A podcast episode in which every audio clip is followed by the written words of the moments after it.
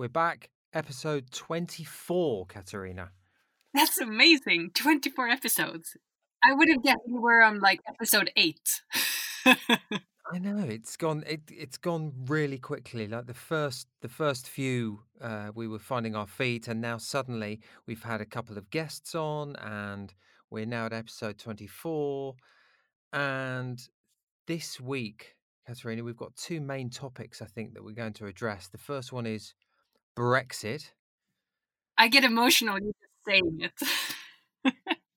um, and and the second one, we're going to talk about we just uh, talk about drugs versus cosmetics and what is a pharmaceutical and what is a cosmetic. And there's, of course, different takes on it in different parts of the world. And we're not going to cover everything, obviously, but yeah, because we, the the marketing department, uh, our friends in the marketing department have, they are trying to come up with new claims all the time. And apart from the natural, organic, clean, minimally processed, there's another set of claims which is slightly more onerous on the brand, which is to do with um, efficacy. And sometimes they get into a little bit of hot water by mentioning mm. medical conditions and Mm.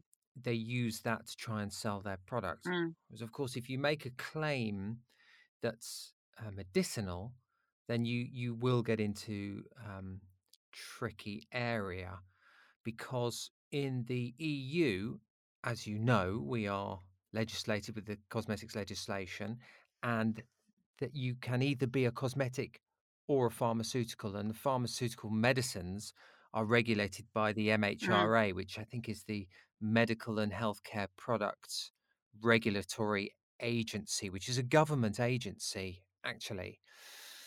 And they deal with pharmaceuticals. The cosmetics legislation deal with cosmetics, and cosmetics can only sort of improve the appearance of or um, deodorize, um, help to clean, sort of it's maintenance really. And anything more than that, Yeah. um, then then you know you're going into the realms of a medicine. Yeah. Now the uh, Advertising Standards Authority have recently upheld a few complaints over brands, quite a few American brands that are using the words acne, and acne is a Mm. is a medical condition, and they've upheld saying you cannot use the word acne if you're claiming that you can basically cure or treat or do anything to do with acne. So if you even if you use the the the, the word acne, you will raise their suspicion. Mm. So it's a really interesting area, actually. And then, of course, you've got the horrendous cosmeceutical thing. Yeah, which FDA is very clear on. I was on their website today to check what they were saying. They were saying we don't recognize that as any category. Oh, how interesting! so, what is what's the FDA and what do they do, Katerina? No, so the FDA basically what they're saying you can have either either a product that is a cosmetic or a drug or a pharmaceutical, but it can also be both. Um, so things like anti-dandruff shampoos, fluoride toothpaste, deodorants as well. Uh, some of them with which have now I'm gonna can't pronounce the English word of it, but anti The antiperspirant. Yeah. Thank you. Uh, exactly. And sunscreen as well. Those are both a cosmetic, but also a pharmaceutical. And what do they call those? They just they don't call them anything. They call them they are a cosmetic and a drug. Right. they Right. under both. But but basically, what was interesting, um, and again, because I, I personally, I'm I'm just very careful with claims in general and and and so on. So I, I haven't really gone into depths exactly of all the rules uh, in the U.S. But if you look at it, what categorizes a product, a cosmetic product, if, if they it would fall under the pharmaceutical bucket or fall in the pharmaceutical bucket as well. It's a if you have claims, claims such as uh, it will treat acne or or um, uh, prevent hair loss. Uh, so those types of claims, then suddenly it, it's classified as a pharmaceutical uh, or a drug. um, and but there are two other um, criterias that can kind of um, tilt the product to become a drug as well.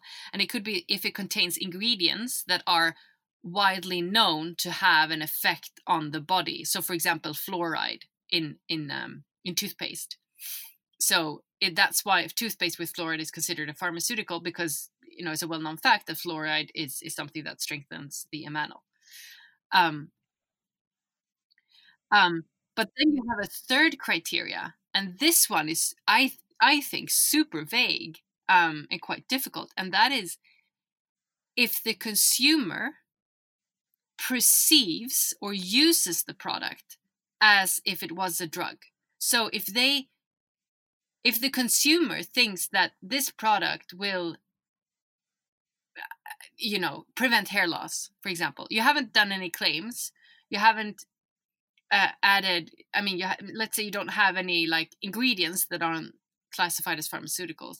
But if the consumer perceives that this will prevent hair loss you can also and use it as a as a product. Th- that could also force the product to become a, a, a drug classified as a drug.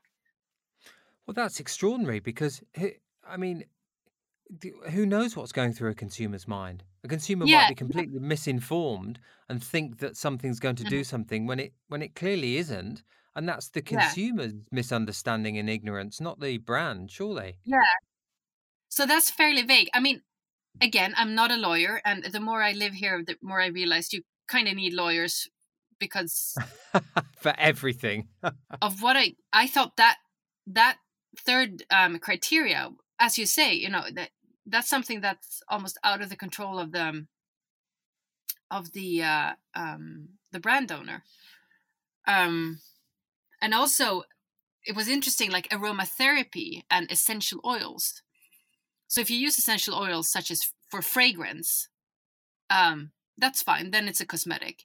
But if you make any sort of claim or, or even say like oh i say you give a massage and you add um, essential oils in it and you say that oh this essential oil will um, i don't know it, it will uh, uh, help you with your headaches whatever. Um, then it's then it's a drug then it's classified as a pharmaceutical whereas if you just said oh i'm just putting in this nice essential oil because it's a scent then it's a cosmetic Oh my God, that sounds incredibly confusing. which is interesting and i don't think everyone's aware of that Uh, no, I certainly wasn't.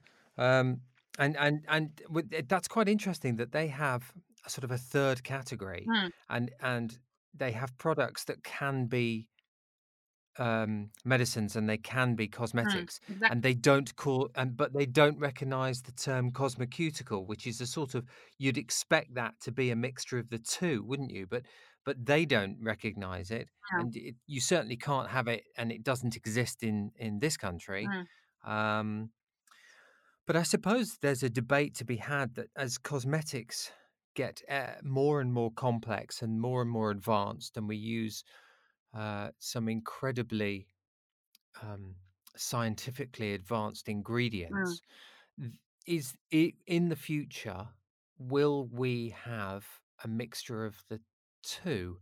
Uh, when does a cosmetic become a pharmaceutical? And, and, and also, not every brand claims everything that the product could perhaps help with. So it may be really hydrating or it may do something else. And and it has been shown in their studies to actually go a little bit further, but they don't say that hmm, because they want to stay a cosmetic. They don't want to go into the realms of being a medicine.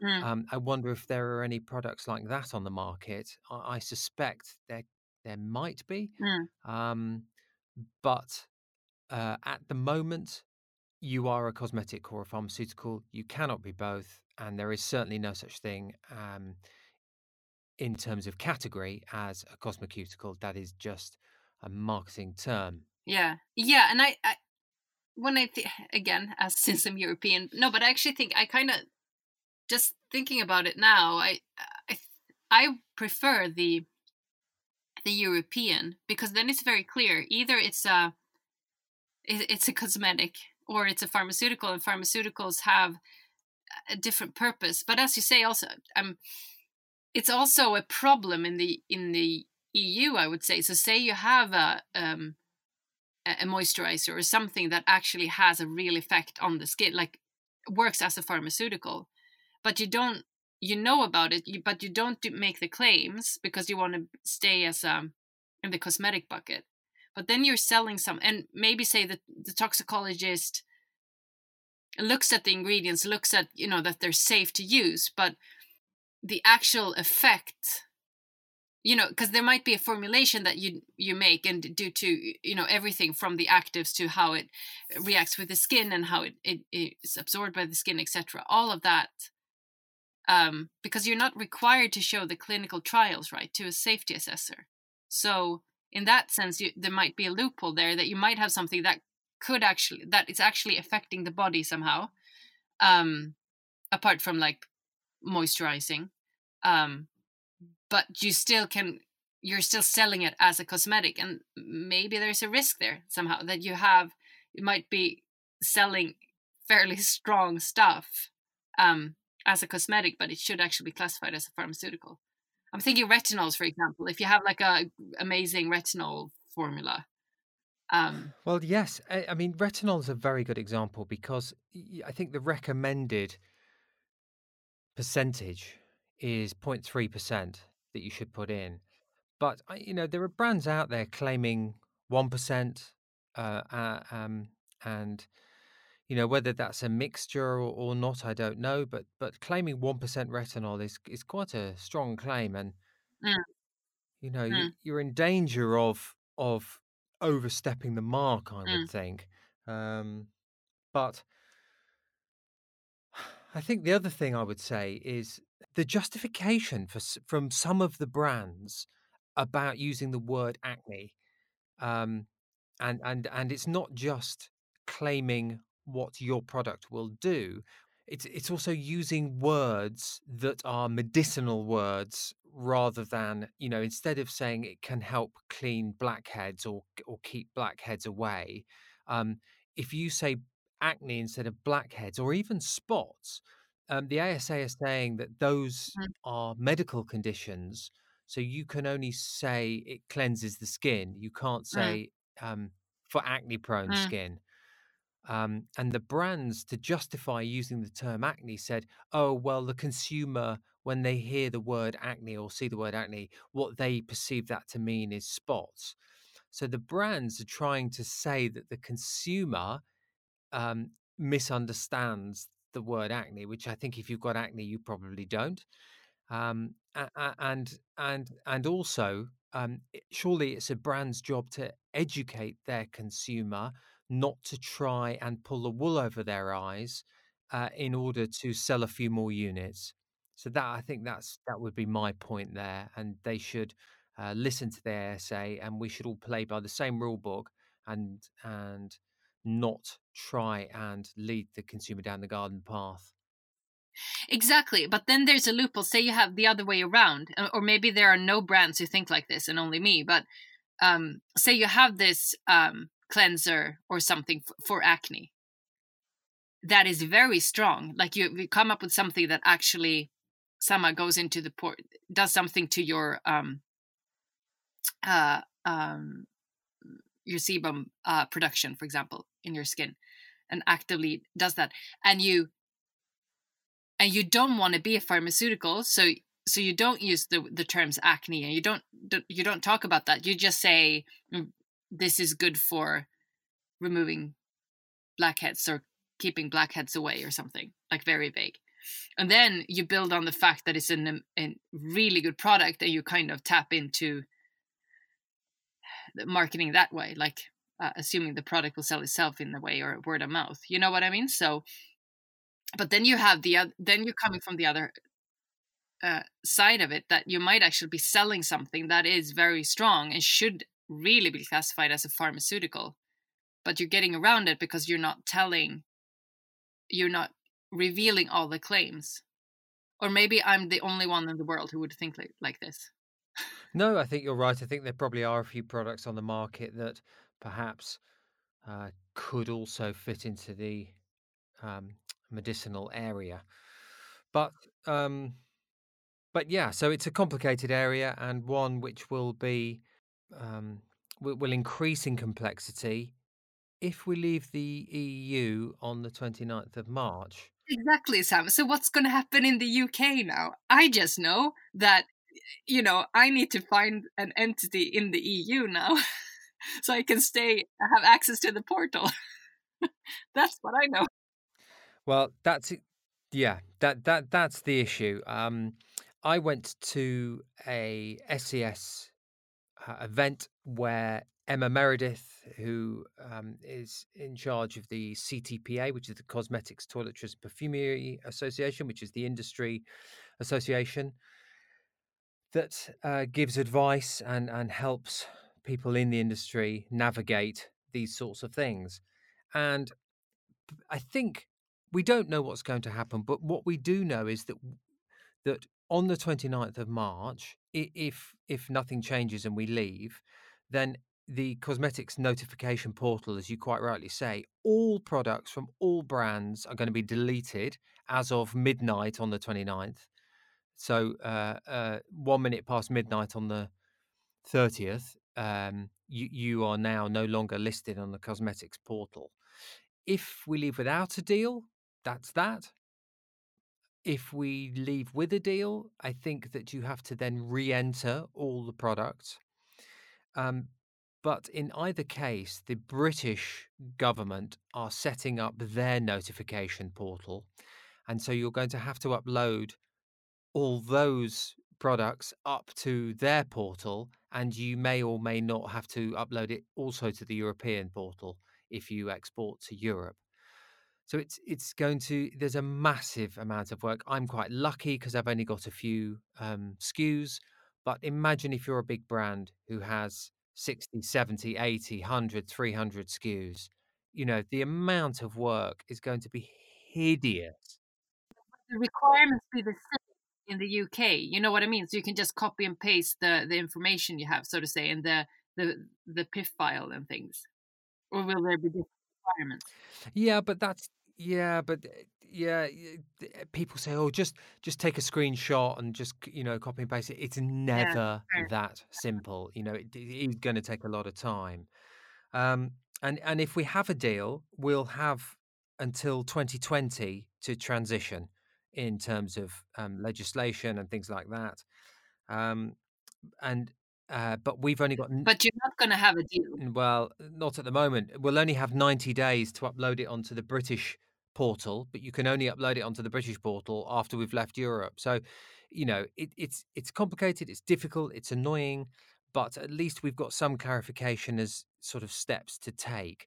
Um, but but you know, I, this it was always going to go like this. It was always going to be like this. It's it's a financial negotiation and it was never going to be settled until the final. But is the UK portal ready so you can go and upload products now?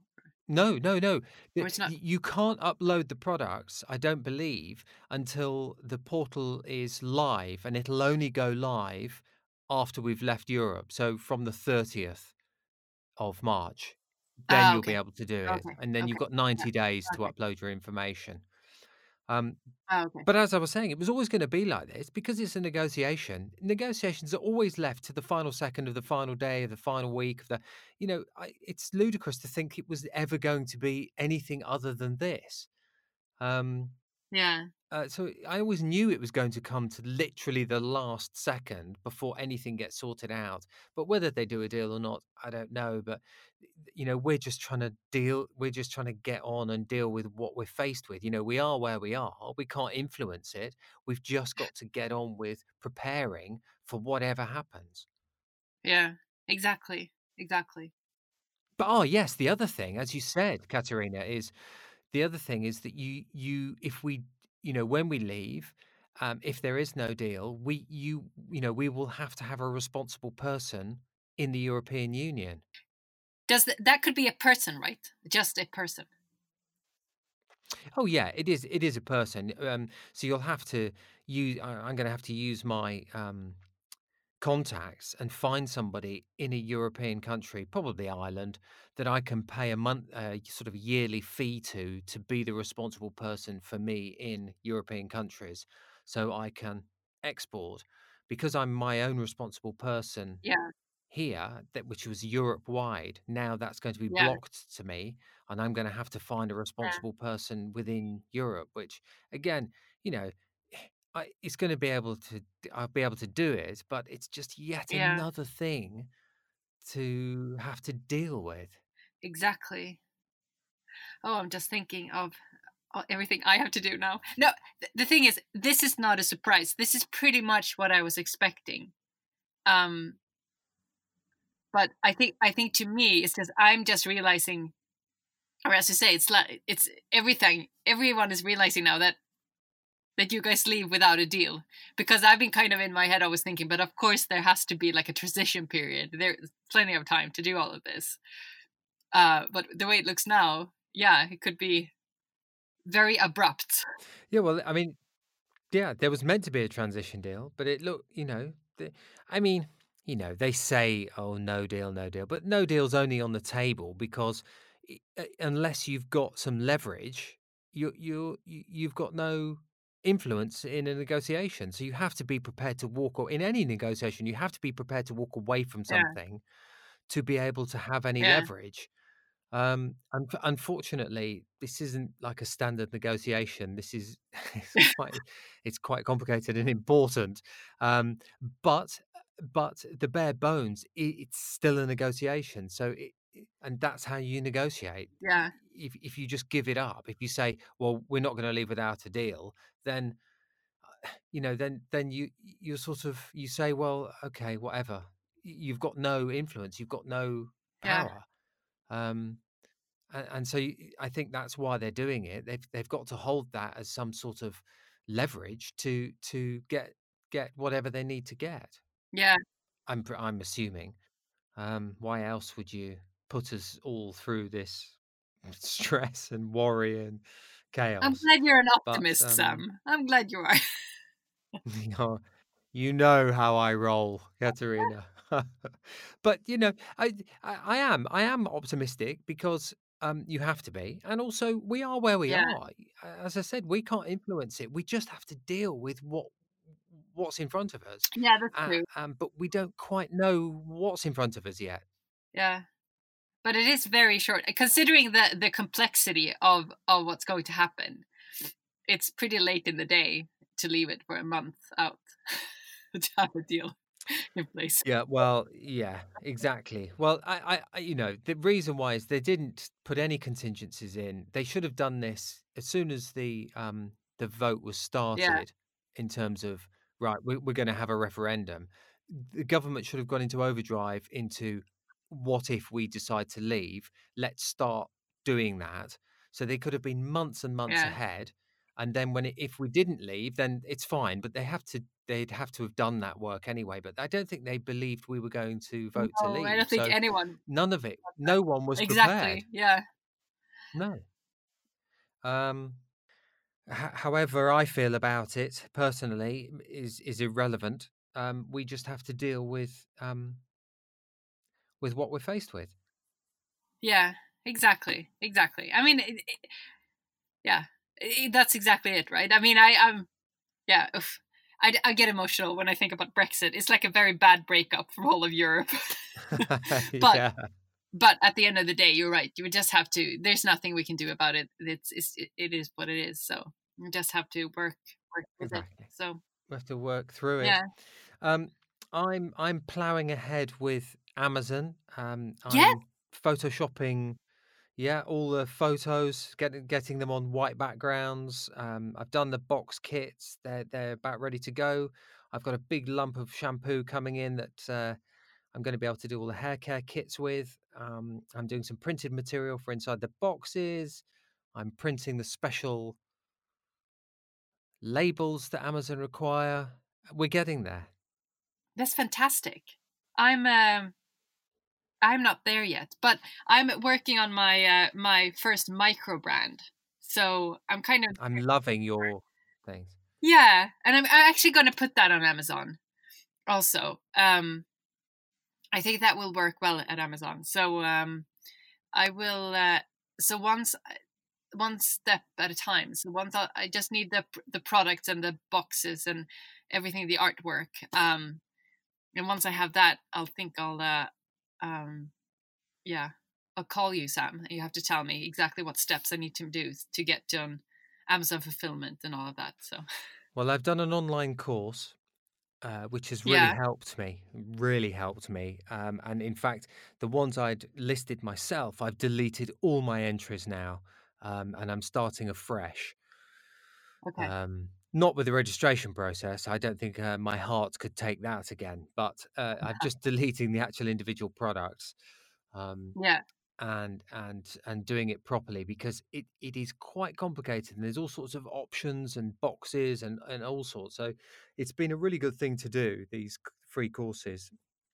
Those are the on the university. There's Seller University, yeah. No, or... they're not. There's something called Udemy, and on there there's a few paid for courses and a few free courses uh, uh, uh, and it takes you through the whole process so it's been great. That's, that's amazing. Yeah i have to check that out. Once i have the the actual products sorted i'll do that so.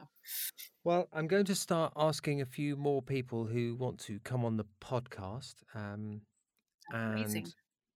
uh, hopefully, we will have a guest either next week or the week after. Yeah, fantastic. I like guests. And uh, yes, exactly. And I look forward to seeing more of your micro brand on Instagram, which I like to see. Yes, I actually I'm I have a deadline, uh, which is fe- it's just in a few, in a few weeks. Um, but well, in mid March, I'm hoping to be able to show show show it properly um at least on instagram and have it on the website and things so i'm hoping to have like a new website as well up by then so there are lots of things happening can you share the name yet or is that not yet um is that still top um, secret can, it's not well no i'm not going to share the name but for my micro brands i'm always going to have like the signature by nini so it's my um uh like Nini is my nickname, so it's just going to be like signed by me all the time. So beautiful. Uh, I, I can share that, but if I tell you the name of the product, I will reveal what it is. So fair enough. Well, we shall wait for next week then. Exactly. Exactly. All right, right. Katarina, I better let you get on. Yeah, you too, Sam. Have a good uh, good evening. Thank you. Speak Bye. to you soon. Bye. Bye.